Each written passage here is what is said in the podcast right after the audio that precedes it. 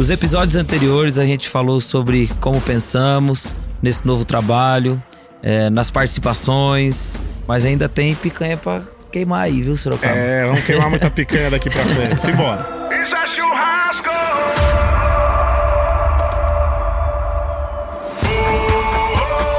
Olha, o desafio do repertório numa dupla sertaneja são duas cabeças, né? São duas cabeças, mais produtores e tudo mais. E vai ser eterno, né? Eu acho que por isso que é, é, a grande, o grande debate antes da escolha do repertório tem que ser a escolha do conceito. E se você não tem conceito, não tem, não tem diálogo, né? Não, você não tem um ponto, você não tem um norte para seguir. Então acho que o, o, dando uma dica até para outras duplas que têm esse mesmo problema de, de às vezes mas aqui eu com o Fernandinho a gente é bem flexível com o repertório, caminha bem. Mas para dar uma dica, busque primeiro um norte, para daí buscar um repertório, né? Pense que todo artista tem o seu DNA, como a gente conversou bem, todo artista tem a sua tem a sua verdade, né? E eu acho que o grande desafio também é que graças a Deus hoje a gente tem um número de compositores muito grande, né? Que por um lado a gente gosta demais de ouvir muita coisa, mas o volume de músicas que vem também é muito grande. Selecione as músicas, né? Você que é compositor que está do outro lado, selecione as músicas, tente entender a atmosfera primeiro do DVD para ir no foco, né? Não adianta a gente estar tá falando de um, de um DVD chamado Isso é Churrasco, você mandar uma música do surf lá no Havaí, você entendeu? É, são, são, são, são atmosferas diferentes, são mundos diferentes. Então, primeiro, acha o seu norte. O norte é o quê? É do que nós vamos falar. Qual é a temática disso tudo? Pô, o álbum é o Soul do Interior. Pô, vamos fazer uma música para atrair. Pô, tem uma música que é a Soul do Interior que eu acho que tem tudo a ver. Vamos escrever ela, vamos. Então, isso é muito importante. Essa é a dica que a gente dá para os grandes compositores. E, no fundo, eu e o Fernandinho, a gente conseguiu criar um approach junto com algumas cabeças, né? Por exemplo, o Bruno Calimã é um, a gente considera um geninho da música. A gente tem outros nomes, Filipinho, é o Matheus Marcolino mandou uma música muito boa, o, o Torres. Uhum. Tem um leque de bons compositores que a gente acaba se apoiando neles, né? Traz eles para fazer um brainstorm no, no escritório. Pô, galera, precisamos é, o novo álbum, a temática é churrasco, vamos para cima, e vamos buscar. E são compositores que a gente acha que conversa mais com a nossa identidade também.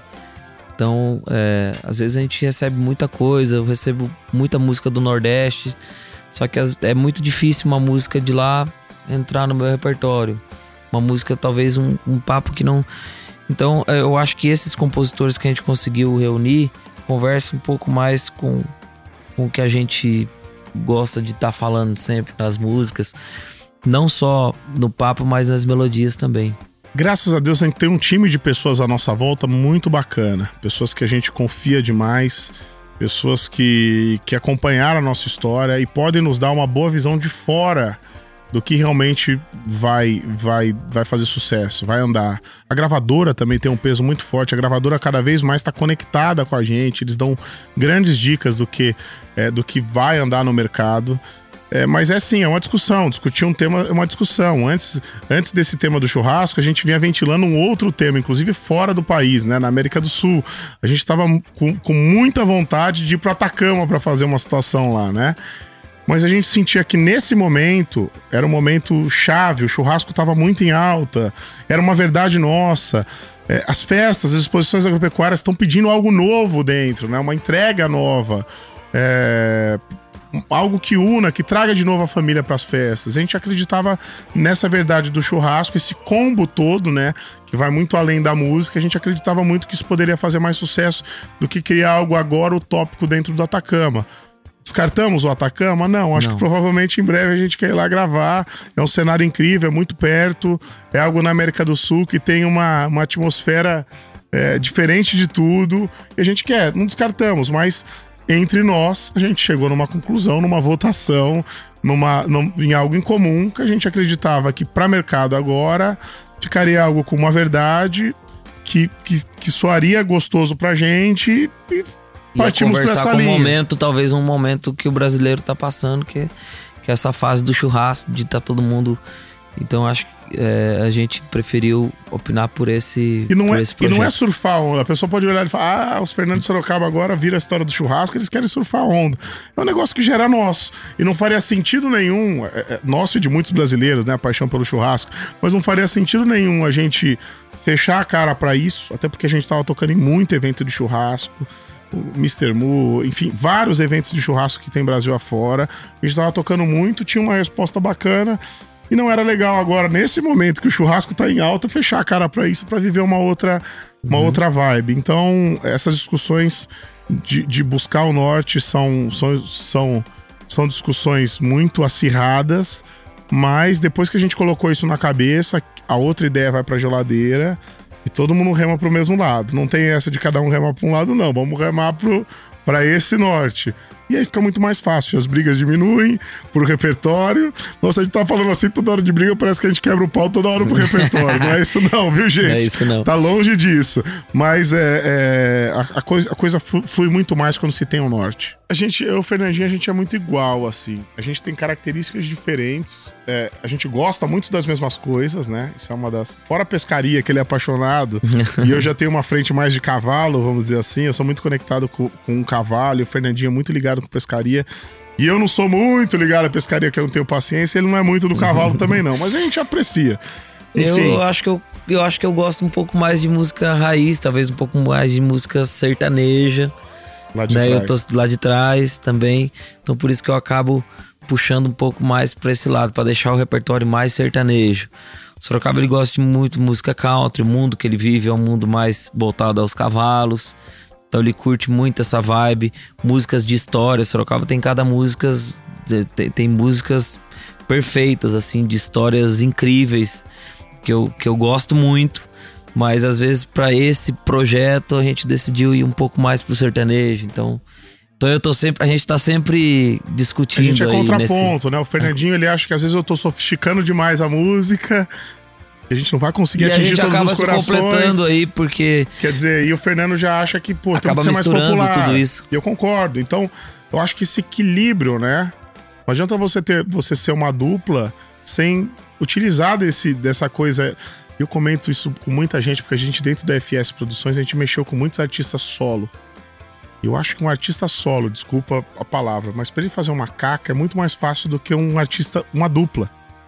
Porque, no fundo, a sua dupla, ela tá dividindo os palcos com você, ela tá vivendo e ela acaba dando um, sendo um contraponto. Então, se eu der uma viajada muito grande numa coisa, o Fernandinho vai me chegar com toda a educação e vai falar: irmão, acho que que a gente viajou ali, a gente passou da conta. Cara, não era para ter feito isso. Vamos corrigir isso aqui. E se ele fizer uma caca, eu falar, pô, Fernandinho, acho que ali a gente extrapolou. E o cara, quando é solo, ele acaba se endeusando lá. E se ele não tiver um cara muito colado nele, né?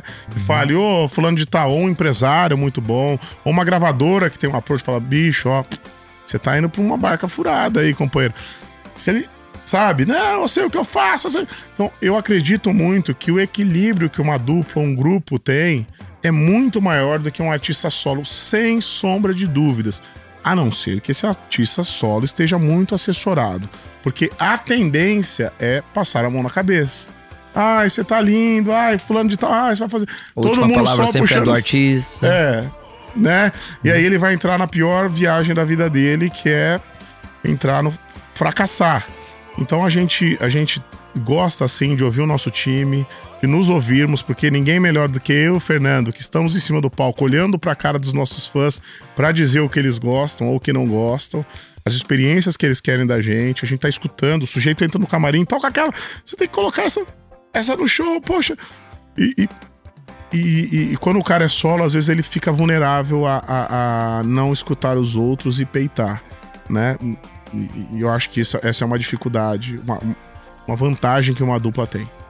Mas tem que saber usar isso, né? Porque se você levar isso pro lado da briga e ficar cada um batendo pro um lado, vira uma puta desvantagem, né? Então, eu acho que a ideia realmente é saber usar isso. Eu acho que como é um mundo que a gente tá totalmente inserido, é o mundo do churrasco hoje, a gente conhece e, e, e já participamos de vários eventos, a gente já foi nas pessoas que a gente acredita certas, certas né, para fazer, para tocar o projeto.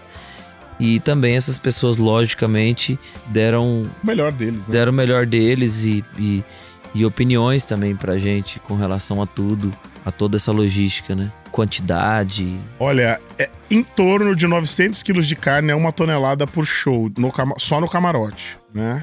Formatos de churrasqueira Exatamente. também, que a gente criou do zero. foi a parte do fogo né? Do fogo. É. Fogo é o coração do negócio, né? É. Não adianta, não existe churrasco sem fogo. Então, eu acho que o grande desafio. E, a gente já tocou em vários churrascos, mas nunca a atmosfera do palco era fogo é. também, era churrasco. É. Então, pela primeira vez, a gente usou muitas máquinas de fogos, de fogo, muito segura. Usamos muito fo muitos fogos de artifício.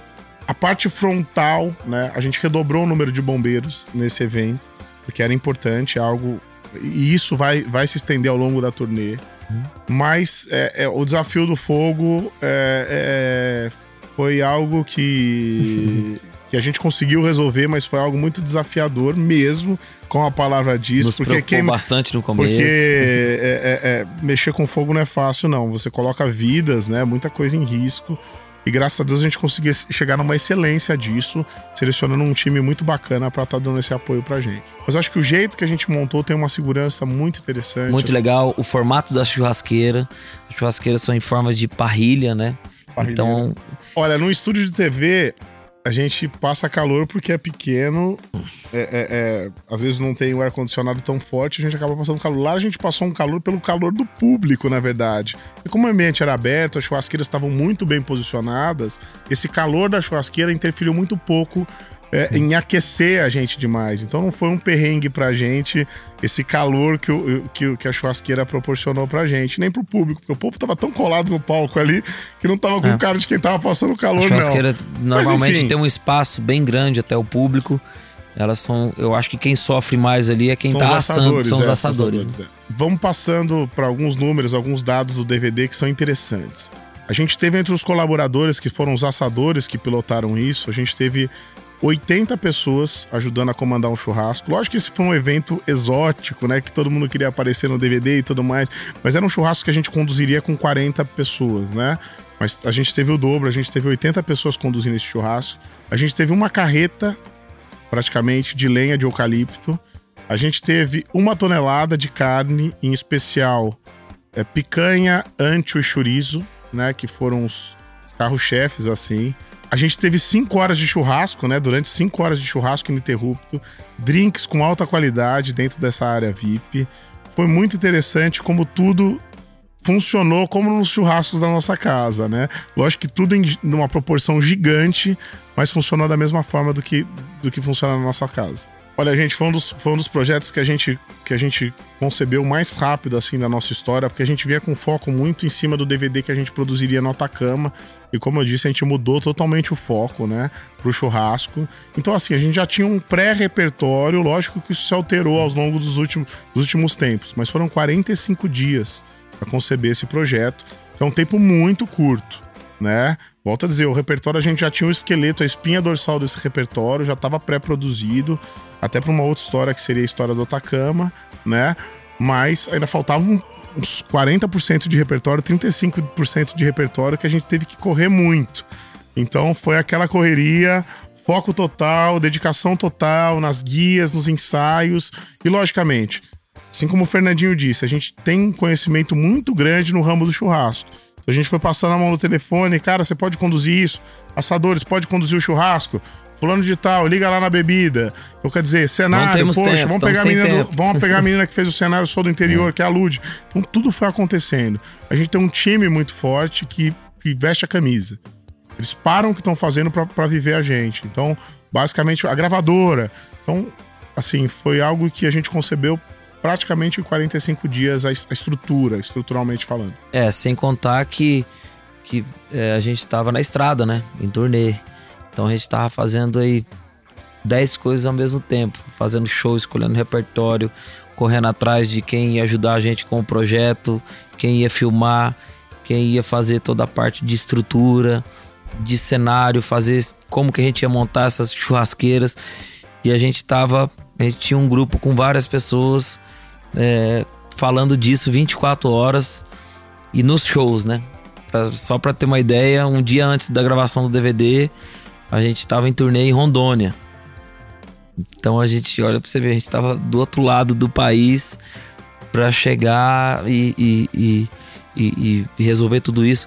E além das músicas novas, decorar todas as letras, isso não foi fácil fazer em 45 dias, né?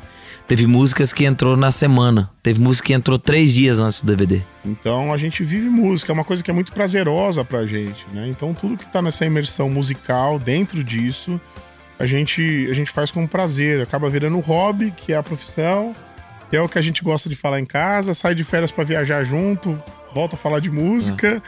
E as mulheres ficam irritadas, né? Porque a gente só fala desse assunto e vai, e tamo junto e vamos ser felizes. Uma das coisas mais legais desse novo projeto que a gente vai girar o Brasil é que diferente dos eventos gourmets que já existem, né? Existem, existem vários eventos gourmets que levam essa bandeira do churrasco. O nosso não, um evento musical que tem, um, que tem essa, essa parte gourmet também, mas basicamente é um show, é um espetáculo que a gente contempla a história do churrasco todo. E a gente criou uma situação para encaixar dentro das grandes festas. Então, provavelmente na festa do Peão de Barretos, a gente vai com o nosso show, com essa área VIP, que quem quiser estar tá participando vai entrar lá e o pau vai quebrar e vai ter música, vai ter carne boa e bebida boa. Lá atrás vai ter as estações que o cara, sujeito de repente que não pode entrar na VIP, vai estar tá contemplando a história do churrasco, comendo sua carne. Então, a gente quer levar essa festa junto com a gente. Além do repertório muito bacana, a gente criou uma situação para se associar com as grandes festas.